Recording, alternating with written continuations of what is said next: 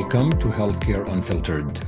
I'm your host, Chadi Nabhan. I'm a hematologist and a medical oncologist, and I have interest in all things healthcare, whether it is healthcare delivery, treatment, leadership, mentorship, policy issues. Today, we are going to talk a little bit about healthcare, but a lot more about fun. Yes, believe it or not, we are going to talk about fun.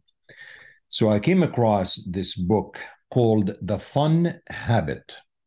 The Fun Habit. The author is Dr. Mike Rucker, who is a behavioral scientist, organizational psychologist, and charter member of the International Positive Psychology Association.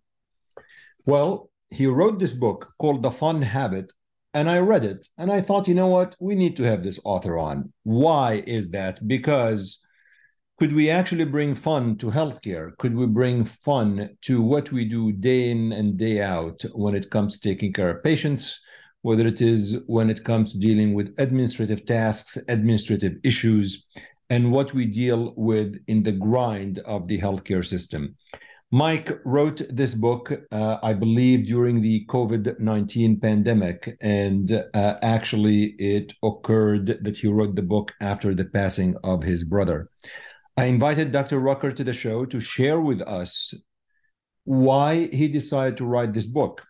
What is actually fun? Can we really scale that into all sectors when it comes to work, especially in healthcare? He generously accepted this invite, and I hope you'll enjoy what we are going to learn about the fun habit. Can we actually have more fun? And can we enjoy life to the fullest? I'm skeptical, I'm skeptical about this. I don't know if we can. And I hope Dr. Rucker is able to convince me about the opposite of this view, because I think it is easier said than done. So I'm going to challenge my guest today about the fun habit. I'm going to try to can have him convince me that this is achievable. And in return, hopefully, he will be able to convince you.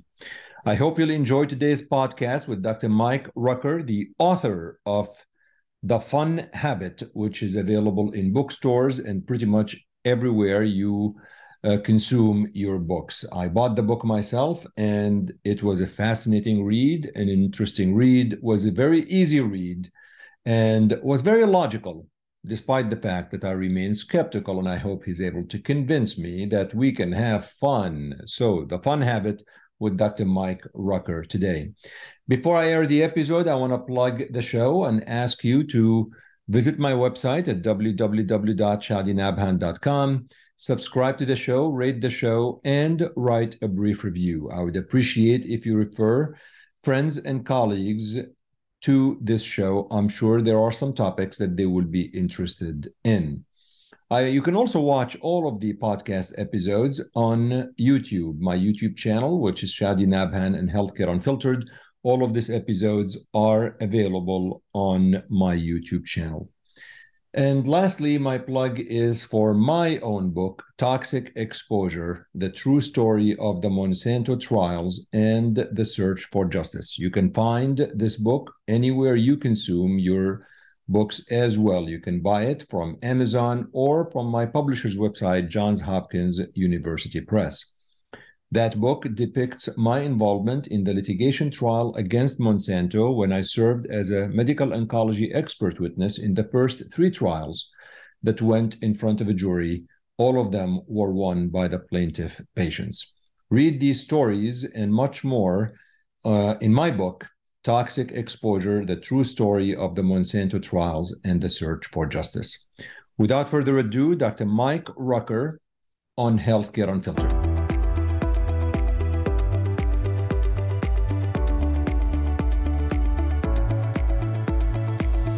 I want to start by you introducing yourself to listeners. Uh, you know, our goal is to talk about your book, obviously, The Fun Habit, how it came along and everything like that um, and uh, that you have to convince us that we can have fun in every single setting but a little bit about you tell us a little bit about you yeah so some from some of your listeners might know me as a HIMSS influencer uh, my day job is uh, working in workplace wellness. I'm part of an ambulatory care unit that provides upstream services. So, you know, preventative services uh, in mass for uh, Providence. Um, but my academic background is in organizational psychology, specifically using tools of positive psychology for betterment.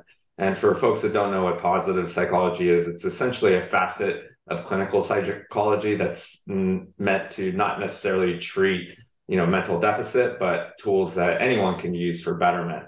Um, you know the big names in there, Dr. Cheek Csikszentmihalyi, Dr. Seligman.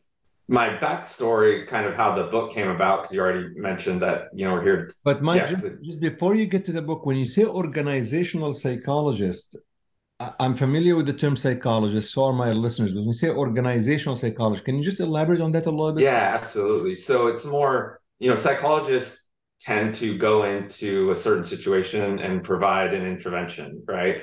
Like for a clinical psychologist, that might be CBT. Now, ACT is really popular. For an organizational psychologist, it's more population based interventions. So we're looking at group dynamics. You know, a lot of us go into uh, a corporate setting and figure out, you know, what is wrong with a particular situation and how can we fix that through intervention. So for me in particular, uh, you know, my academic background is really looking at uh, workplace wellness in general, like how um, are people getting it right and why are so many things in that area going awry? And so academically, that's my background. So, how did you decide to write a book? Because you wrote the book literally in the middle of a pandemic, and your book is about having fun. And it's hard to believe that we were having fun during a pandemic. So, take me through what led you decide to write this book?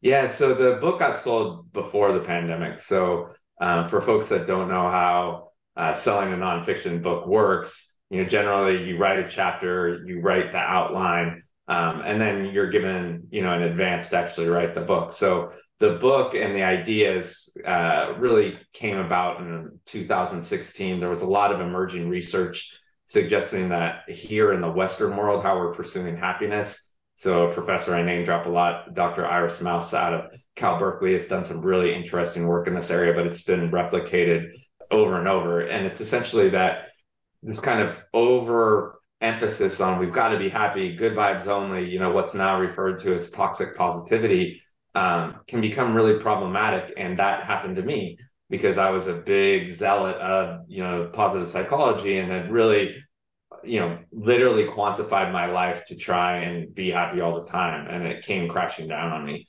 And so, um, you know, the book was sold just to be clear before the pandemic, but then it got sold right before the pandemic, and I had to actually, you know, finish the book during the pandemic. So it became uh, an interesting endeavor, made complicated. And again, I already name dropped HIMSS, but um, I was in Orlando in March 2020, right before you know the world shut down. HIMSS actually was, I believe, the first major conference to decide to shutter their doors, and you know, there's a whole history behind that.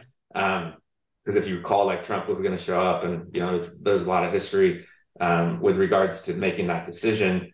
Um, but I I ended up going anyways because my daughter's birthday uh, was around that time, and I promised her I would take her to Disney World, and ended up getting COVID, and ended up unfortunately one of the the folks that suffered the fate of long COVID, um, and had. Uh, some interesting neurological symptoms for about six to seven months, and that made writing the book even more challenging. That that was you. You had COVID and you had side effects that lasted six seven months. Yeah, I'm still dealing with neuropathy, but I had some severe neurological effects. I essentially lost the ability to sleep. So for it started about three months after getting the initial infection, but at the end of May, beginning of June 2020, um, it was the most bizarre thing. I, I just there like for three weeks I wasn't able to get sleep. I was getting like little 30 minute episodic um, intervals of sleep, and for whatever reason, you know, I, I don't understand neurochemistry enough to know exactly what happened, um, and I don't believe anyone really fully understands, you know, the the effects. I think some folks believe it's neuroinflammation, some folks believe it's a vascular, you know, result. Uh, I don't know. Um, what I do know is that I couldn't sleep, and once I couldn't sleep for about three weeks, I did end up, unfortunately, you know, having some um, negative clinical outcomes and it certainly got depressed you know wow Oh, that is that is um, that's very tough to write a book while having all of these. Um, I mean, I, but the, the good news is, like, like like I mentioned in the book, I think that that's one of the crux of the book, right? Is that you know this whole idea that we always need to be happy has become problematic, and we know that leads to um, generally negative consequences if you have this over concern, right? Not valuing happiness, not wanting your family to be happy, not wanting to flourish, but always ruminating on like how can I get happier, or what you know, comparing yourself against others, or you know what we call um, essentially succumbing to the hedonic treadmill, right? That's the clinical term. Um, I, I realized because I had, you know, at least immersed myself in the science there, I knew that once I got better, I would be able to get into a place where I could experience joy again. And so that really helped me have the resilience to get through that really tough period. Uh, I want to just express my condolences about the loss of your brother because oh, thank you. As I was you know, I started reading the book, and um, really, uh, the first thing you mention is how obviously you lost your brother, and um, it was a, a sharp. Con- I did not expect that to start the book. Obviously, you know, it's a, a book that is basically dedicated to fun and happiness, and it started by a tragedy and the loss of your loved one T- tell me about this. I mean, what was was his loss uh, a motivation for you to to try to find more nicer things in life? I guess. I mean, how how much how much of his death led you to this quest? Yeah, so I think what was the illumination of his passing was a real intimate relationship with time. So I had always been striving and had always moved the goalposts and, you know, I do like the idea of peak performance and always trying to uh, best yourself, right? But what I didn't realize was how much I was giving up because I thought that time was in- infinite, right? And so I had two small kids. I kind of was pushing time with them to the side because I was, you know, I could make that up in the future. I was letting you know friendships go that really you know as we know from robert's amazing study you know he has a great book out right now about loneliness and you know essentially you know how impactful those things are when we let friendships go i had kind of pushed all that to the side just because i was achieve achieve achieve right and so to answer your question what that did after i got through the long process of grieving his death was holy cow like i probably only have 40 good years left and with regards to my kids, less than that. And I'm not spending my time in a way where I'm going to look back at it and be proud of my choices. And so that was really the impetus of going, you know, it's not just all about me and how I want to be happy. It's really about how can I create a life that's joyful, but that connects me to these people that I love and the things that I love doing, you know, so that it's restorative rather than depleting. And I think you see that in your field right now, right? I mean, um, I talk about it in the book because some of my academic work is with physicians. You know, I, I believe the latest APA stats right now, physician burnout is at the highest it's ever been, 69%, if, if I've got that right. We can put it in your show notes. Um, you know, like, so here, you know, just to, because I, I believe a lot of your listeners are physicians, like, in the book i champion it you remember that you know i think this is one of the most important uh, vocations there is because we're supporting life, right? We're trying to to keep people well, and yet um, because there's this sort of lack of joy, you know, you're seeing just all sorts of interesting outcomes, and that's not that's a well studied vocation. So I'm not trying to highlight it. I'm just suggesting that it's it's one that's in need of some help, and along with a host of so many other different vocations, right here in the US specifically, we're just so poor at allowing people the opportunity to enjoy time out of work. Um, you know, whether that's the entrepreneur stuck in hustle culture, whether that's the person working too many hours because it's just not humanly possible to fit that much in, um, whether that's, you know, this new era of the sandwich generation, that's, you know, the first time in life because we're all having kids later, right? Like we have kids and now we have aging parents that can't help us take care of our kids So we're now on both ends, essentially the caregivers for for two sets of folks that we love, and we were just time poor, right? And so it goes back to your initial question, this whole sense of time poverty, um, and it and how impactful it is, how especially here in the United States, we're not giving it enough credence. You know, is essentially the thesis of the book, right? Like, you know, whether you call it fun, whether you call it leisure, whether you call it self care, whatever you call it, the fact that we're not taking any time off the table for ourselves is clearly leading to some really detrimental outcomes. I mean, we'll go over this because there are lots of strikes against you sometimes to be able to do that. Um, and and you mentioned about physicians, and we'll go over this as well. But but I like I like in your introduction there's a statement that uh, I'm going to read because I want to reflect on it, and it might give an idea to the listeners what we're talking about a little bit in more depth.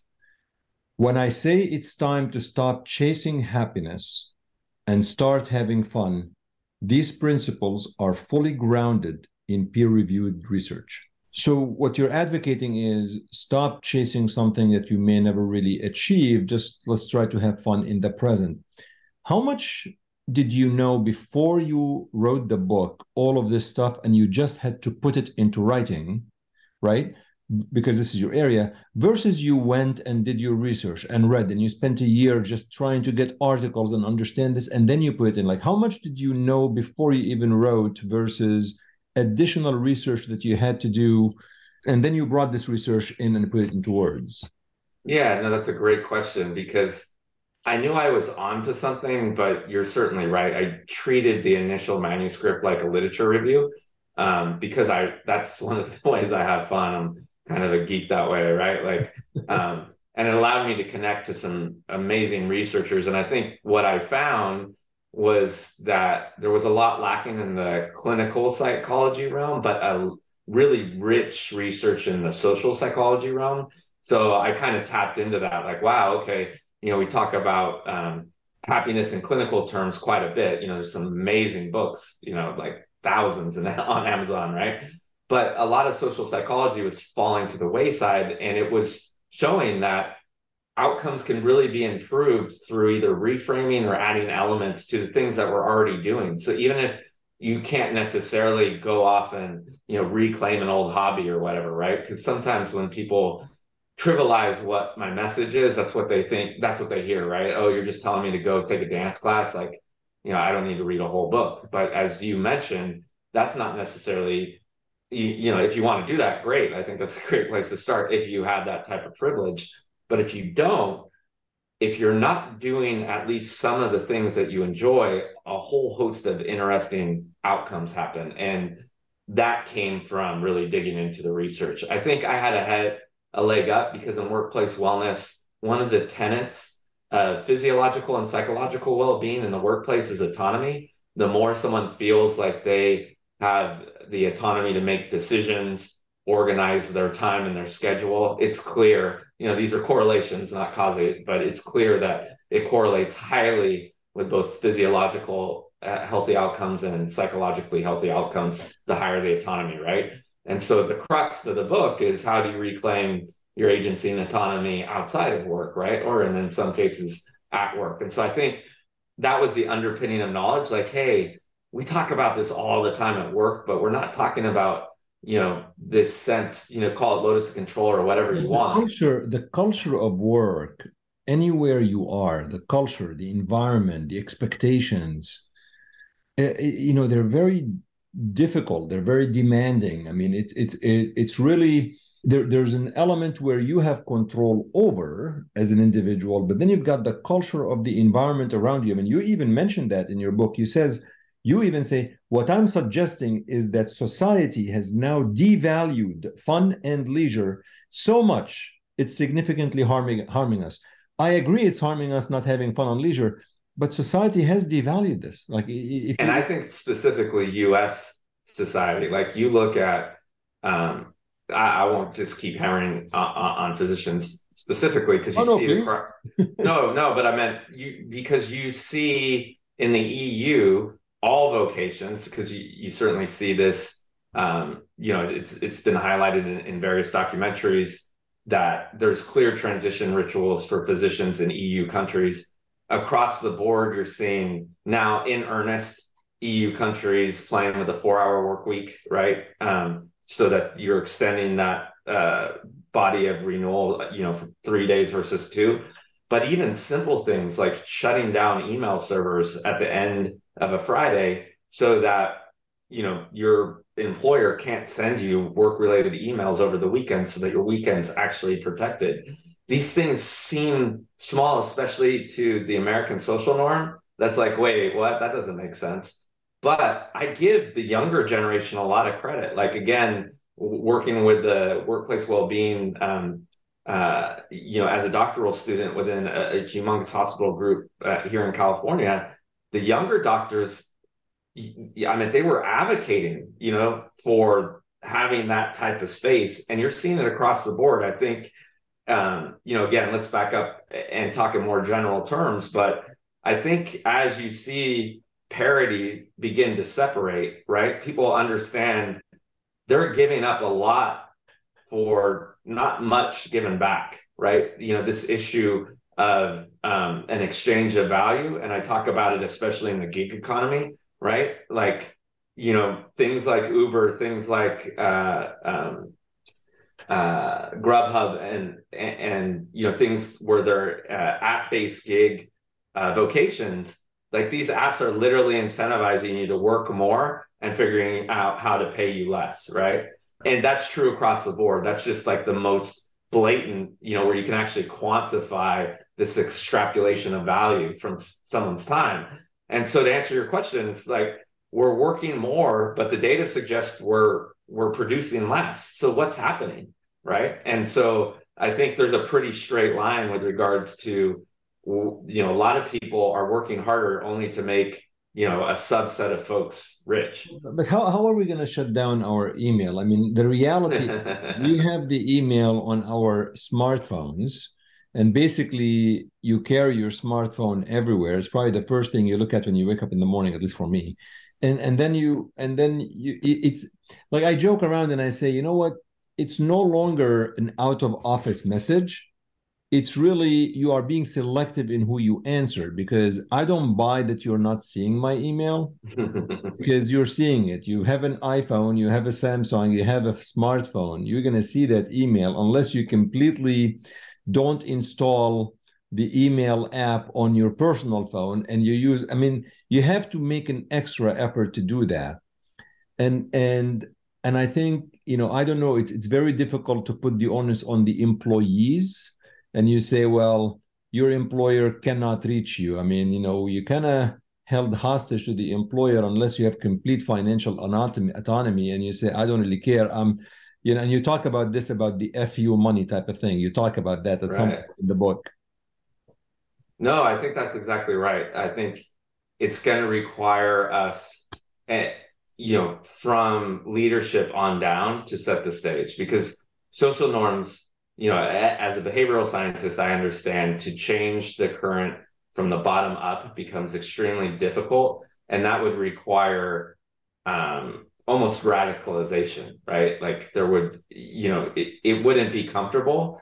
Um, and so hopefully we can do it in another way. And so one of the things is like, how do you get to leadership and make them understand that it's in their best interest. And you're slowly but surely seeing that. So there is some bright light on the horizon, right? Like, again, you know, I write about it in the book, but it just was reaffirmed in 2023 with regards to the, the developed world. The United States is the worst with regards to giving PTO, right? At, it's uh, two weeks on average for one year's worth of work that puts us at the very bottom. The only country worse than us is Micronesia at nine days. And but what's even more telling is that even though we're second to last, 50% of employees don't even take that time, right? Like, and so Fortune 100 companies knowing that one, that they have an attrition problem, but two, that they're burning people out, they're actually incentivizing people to take their vacation because they realize detaching from work, even if it's as subtle as just two weeks out of the year becomes so important to you know keep folks uh, you know energized in the way that they have vitality and vigor when they show up to work. And so, you know, to kind of shorten this up, one of the big pieces of research that I found to go back to your earlier question, like, you know, how much of this was intuitive and how much of it was re- research based. As I was putting my arguments together, I, I landed on this one study. Uh, it's out of Stanford, Harvard, and MIT. It's, it's called um, the hedonic flexibility principle. And essentially, it was a huge sample size, right? 28,000 participants, and it, it, you know, that took this time survey. And so they were looking at you know how people spent their time and how they felt about how they spent their time. And so it should be no surprise to anybody that folks that were burnt out generally find pretty poor ways to engage in leisure right? In in the literature we call it passive leisure and it can be unhealthy escapism like again what you suggested you know endless hours on your phone. It could be having a, a few too many cocktails it could be having you you're so depleted you just pop down on your couch and essentially channel surf till it's time to go to bed and, and rinse and repeat, right? What was amazing though was the folks that actually do have true transition rituals. So back to your point about the folks that do have the the sort of confidence to turn off their phone and know that they can still answer all those emails when they wake up and engage in things that really light them up, what we would call active leisure. Go to work the next day with a lot more vitality and are a lot more productive. So the irony here is the people that are actually having fun not only are more productive, but are living a much funner life. So if you had your choice to do less and have a life devoid of joy yeah. versus a productive life and one that was fun, you know, in that context, it becomes an easy choice, right? Yeah, you have my answer right there. You talk about um, uh, expanding your fun file. Um, tell me a little bit about that. Like when you say about the fun file, um, I presume this is individualized. You know, I mean, what what what might you suggest as fun? Uh, I may not view it as fun. Absolutely.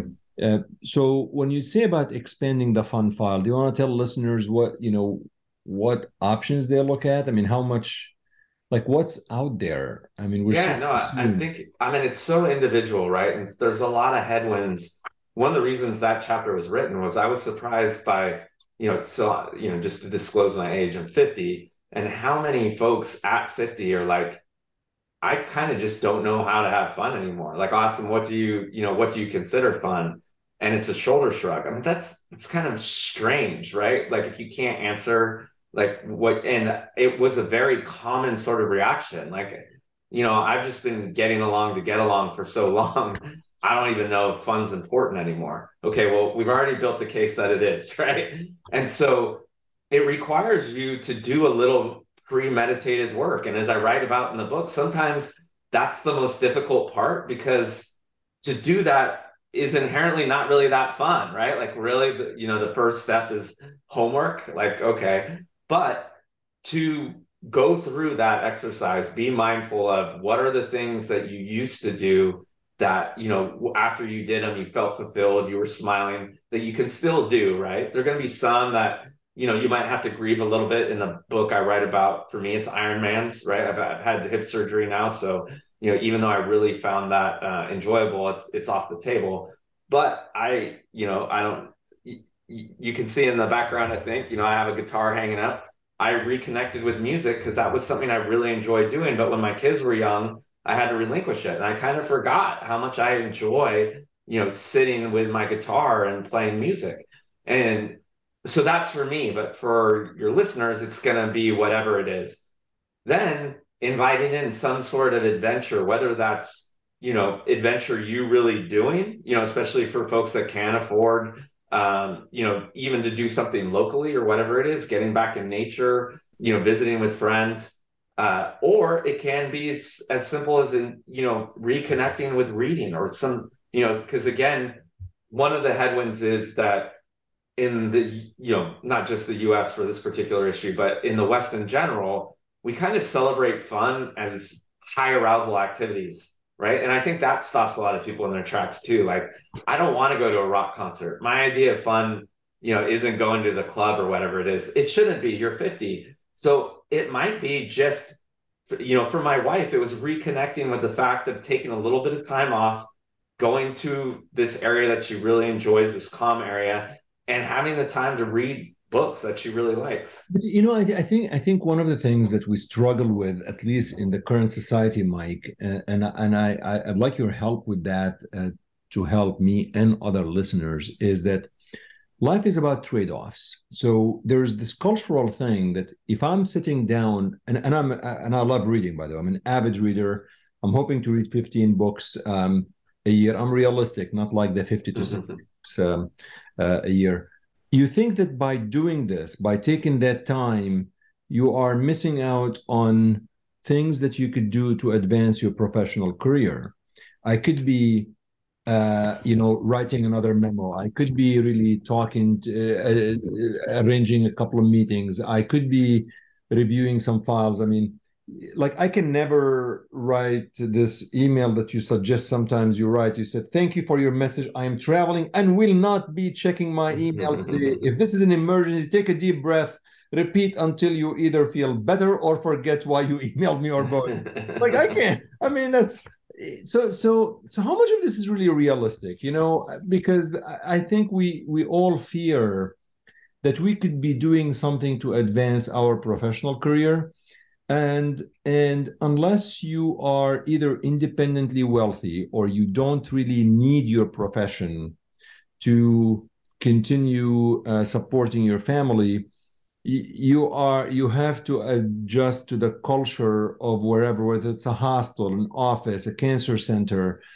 You can always think i can write another paper. I can write another grant. I could do a little bit more research. Or i can really you know do the fun stuff that you're doing, which one is going to really pay me dividends for my professional career? Are we completely elusive? Are we completely, you know, being paranoid? I mean, how what do you tell listeners who think like that?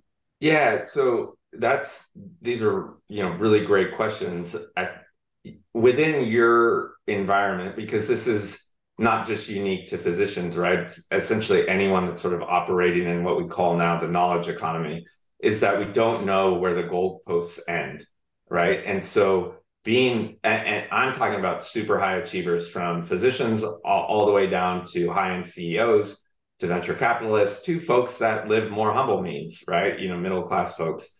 The ones that are the most successful, that have the longevity, to engage in professional pursuits are the ones that have clear transition rituals from when work is over. So those things that you just talked about, they can't be satiated, right? But what we do know, again, you know, the statistics don't lie, is that folks that are engaged in that endless pursuit eventually are going to burn out, right? I think I made the strongest case for this in chapter 11 with regards to people that are looking at social impact right? Because things like poverty, things like human trafficking, those aren't going to be problems that you're going to fix in your lifetime, right? Essentially, if you wanted to provide all of your time for making an impact in that manner professionally, you could. But the folks that do do that, that have that kind of weird, you know, idea that, you know, this, the faster I run on a hamster wheel, the more successful I'm going to be, end up not being able to produce at all. So I think you need to ask yourself, okay, what is the long game here? What am I trying to achieve? And then also for a lot of folks that are kind of stuck in that rut, when I look back at my life, especially for parents like myself, am I going to be stoked that I was writing that grant at two in the morning and not paying attention to my partner and my kids? Or am I going to be excited that I got the grant? And so you can have your cake and eat it too you just need to know how much am I willing to give away in any given week? And then how much am I able to reclaim? And so often the mental frame I like is there's 168 hours in a week. If you want to give away half of that, 80 hours for your vocation, that still leaves, you know, uh, another 86, right? And so obviously some of that needs to be sleep. Hopefully you're sleeping at least what seven times seven i didn't know i was coming on here to do math but so uh, hopefully you're sleeping at least 49 if not more hours but that still leaves a big corpus of hours that you should be able to do even if you're working the hours which when we look at time surveys when people say that they're working 70 hours a week generally that's not true no, you but that's actually I, I, love that you did the math. Actually, I have to admit I haven't haven't thought about it this way. But twenty four multiplied by seven days, and and you subtracting 50 hours for sleep. Actually when you do the math and when, when you put like this black and white I, I can appreciate the fact that there is enough time. Yeah and so what happens is when you do get that busy um, i'm really loving this uh, professor right now by the name of colin west. He calls it admin time right? And so i see this with physicians but i also see it with a lot of folks that you know are, are in the corporate environment. It's called admin work. And i have a lot uh, um, I'm going to do a quick aside because uh, this is kind of a confession. So when I first got into the you know digital health space, I was a beat writer for Verywell Health, um, and I was advocating for all these new digital tools. And so I remember when EMRs you know really coming online and how great they were, and all of our uh, um, articles that were coming out were peer reviewed by physicians, right? And I forget who the physician was. It was someone from John Hopkins. And he was like, You're only telling one side of the story. Do you realize how much EMRs are burning out physicians? Because, yeah. yeah. And so there is all this admin work, right? You know, acknowledging the fact that all this stuff is just getting piled on and technology is making it more complex. You know, for physicians, again, like not to get off the rails, but I just know your audience. It could be as simple as as admin having some empathy and figuring out how to hire scribes, right? Scribes aren't expensive, and that frees up some of your time to now recharge your batteries so you can be a better physician, right? I mean, most physicians are aware of the um, correlation between burnout and lack of empathy. And once a physician doesn't have empathy for their patients, clinical outcomes oh, no, go I, up absolutely. You know what uh, that you you actually have a couple of very interesting chapters because i've seen that with uh, physicians. Um, you, you, talk about how it's important to have fun uh, with friends and you even title i believe that chapter friendship is weird or something like that. And it's a bill murray yeah. Right you also talk about uh, you know having uh, you know fun with your children or as a parent. Um, you know uh, understandably, you know, being a parent is very challenging, especially when you have younger kids and you have a career and everything. Um, but you really talk about the importance of social connection with with friends. When you were doing your research, did you notice people are lonelier because of social media? They are not making an effort to stay in touch with your friends because clearly uh, it's intuitive uh, who, who who can even argue the importance of having good friends and and and colleagues? But uh, i bet that you notice it's not really happening as commonly as you wish to you you wish you have witnessed. Yeah i think i tapped into something and again as anyone that reads the book because um, i'm not a neuroscientist but i you know interviewed some amazing ones like lisa feldman barrett um, anyways and I think what's clear, one, to answer your question in two parts, the younger generation, the fact that they're not having true connection. I mean, I, you know, obviously these, you always got to be clear that these are correlations, but the, I mean, you know, it, it's a really strong argument, right? That these folks are lonelier than they ever have been. Um, mainly because they're it's performance art for an audience that doesn't care about their well-being right and so is social media having an impact i think very few would argue that it's not right? Because these aren't true connections. But what I really tapped into, and especially during the pandemic, so you know, it's a little bit unfortunate that the pandemic allowed, you know, for this to sort of emerge, but you know, connecting through Zoom, connecting through sort of long distance relationships, you know, even if that's just long distance across town because, you know, our physiological safety was, you know, at risk during that time it's clear that the oxytocin that's released when we do feel intimate connection with our loved ones, with the friends that we care about, is one of the additive pieces to building health equity, right? And, and so we don't know exactly why that is, but it's clear from a host of different studies attacking it from various angles that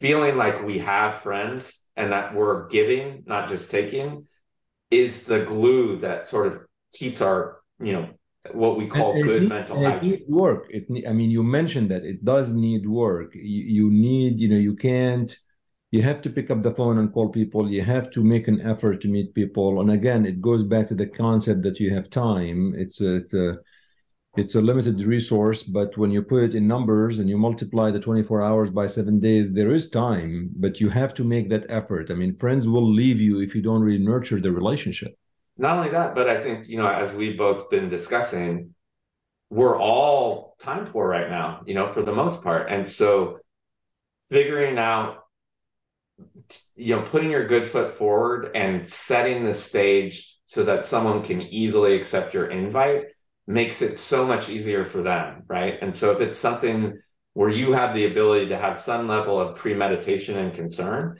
like hey i bought us tickets to the comedy show on friday you know can you go oh you can't okay well great they're refundable when can you go you know and if it's a friend they're going to go oh i can go this next thursday right if they're not a friend they keep rushing you off maybe you need to find another friend. um, so I think that's part of the problem, right? I certainly noticed that that so many of us were sort of, you know, um, just kind of kicking the can down the road because you know as you trickle down Maslow's triangle, you know, and you just don't feel safe all around. Some of these higher needs can fall to the wayside. So essentially jump starting them in some fashion becomes important right and it could just be like someone that you find friendly at work. You know, I talk about this a lot of times. It's hard to find friends within your immediate cohort because of all the weird thing, group dynamics that should exist at work because you need psychological safety with your immediate cohorts.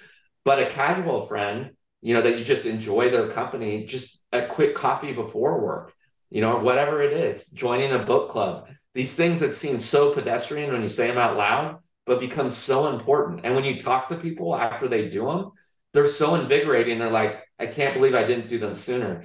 Because the risk is, right? Like, ah, there's no way I'm going to have, you know, like I'm so tired going to a book club from seven to eight. You know, you kind of know it because I bet you, I these podcasts have to be invigorating, right? Or you wouldn't do them, right?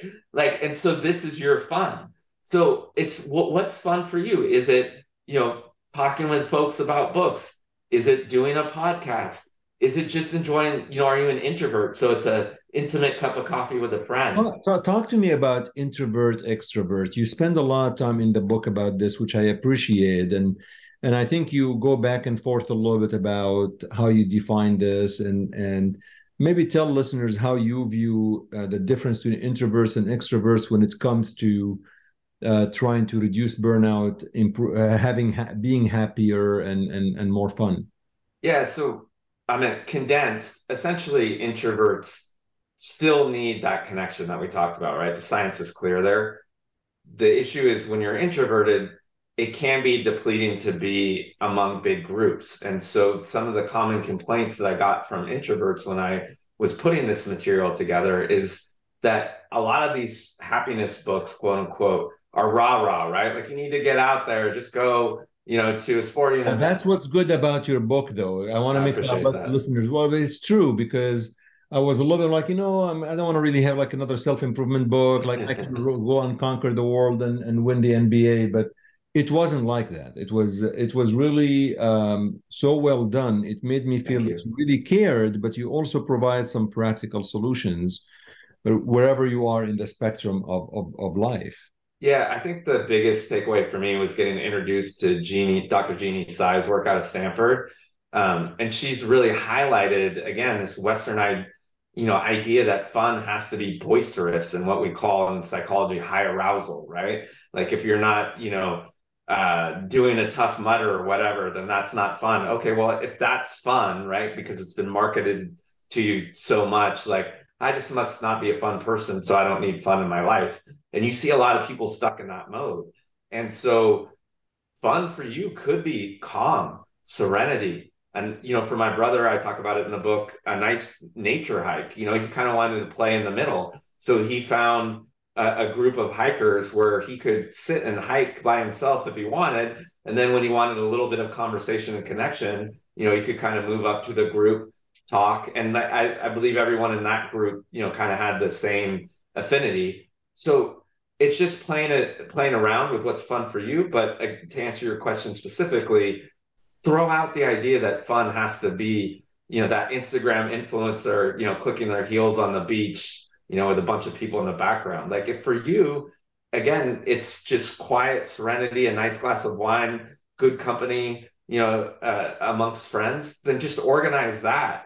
But at least make sure there's some joy and delight in your life. If you're looking back at that 168 hours and you can't name two or three hours within your week where you're like, okay, that that was good, you know, then a radical course correction is needed. And so many of us are just have, habituated our lives in a way that that's not happening, and it's clear what the outcome is. Yeah, well, I've got some work to do, and I think some of my listeners, some of my listeners do. I need to have more dessert and French fries, and uh, that's, that's not true though. You read the chapter about escapism as well, so yeah, I did. Uh, it's a it's a it's a great read. I really would love any everybody to uh, to buy it and, and read it, and and I really enjoyed it. Anything you want to share with listeners? I may have forgotten to ask you. I, I don't want to give them everything. I want to tease people to make sure that they really look into it. But um, anything specific that you would like to uh, address before I uh, let you go? I believe you have some basketball training to do. well, that was uh, tomorrow, but yeah, I appreciate that. Um, the uh, I think the main thing, you know, we touched on both of it is, you know, I think most of your listeners, you know, have extremely busy lives. So, what are the small steps that you can implement just to see, you know, if it's going to be restorative and additive or depleting? Because often that fallacy is where we get stuck, right? Like, I just, you know, that's great, but I can't do it, right? And so, there's three things. One, figure out what two or three hours you can kind of swap out things that you find really really depleting. And maybe that social media use. We all you know on our phones it will tell us what apps we're on. So you know you might be a doom scroller. For some it might just be uh you know again surfing. Like uh if you're looking back at how you spent your wednesday and it's just plopped down on the couch and someone asked you two weeks from now how did you spend that time? And you couldn't even give them an answer. Like find those spots because the last thing i want to do is prescribe fun to be just another thing on your to-do list right? That's essentially just another form of toxic positivity. And and so find that space and then figure out what it is that you can play with to integrate it back in. Maybe it's just a you know reestablishing a date night with your wife you know, like getting a sitter and just having that one day a week where you're reconnecting with a loved one. Maybe it is reconnecting to a hobby. You know, like I said, for me, it was reconnecting with playing music. Um, maybe it is just picking back up a book habit because that's what you love. You know, your kind of signature strength is curiosity. And so digging in to material instead of, again, just kind of perusing PubMed you know, my dad's a researcher, so he gets stuck in that mode. I had to kind of like, Dad, how much do you need to learn about PQQ? You know, he's like, You're right. I've just essentially read the same study 10 times. So find those opportunities and then play with that time to re-invite joy and delight into your life. And then the second one would be can you create transition rituals? Like really, you brought it up, like, you know, I can always look at my email if I want. That's true, but play with shutting it down at 8 p.m. and not going back to it till maybe an hour after you get up and see if it has any impact at all on your professional life. And I guarantee you, I don't guarantee, but I almost guarantee no, that I, it will have no impact and you will start to see your heart rate variability go down. You'll start to feel calmer and you'll start to feel more invigorated. And then hopefully you can now, because you're not essentially extending work until you hit your pet, you know, your head hits the pillow, maybe you can fit fun into those extra hours that you've reclaimed. So those are two pieces of parting advice. Mike, Dr. Rucker, thank you so much. This is really um, amazing. I uh, I've learned a lot, and I think my listeners have learned learned a lot about uh, a little bit more of integrating some of your advice and ideas into their life because I do think it will hopefully lead to uh, uh, less burnout, more enjoyment, and improved quality of life. I, I really appreciate it. Uh, thank you so much for giving me the opportunity. I appreciate it as well. This has been a pleasure. We're going to bring you back in about a year after we see people implementing these changes, and you're going to be on the hot seat. We'll see, like, I'm like, Mike, I kept eating dessert and it's not working. Again, that's not what I. I know, I know, I know, I know. Well, thank you so much for coming on. All right. Thank you for having me.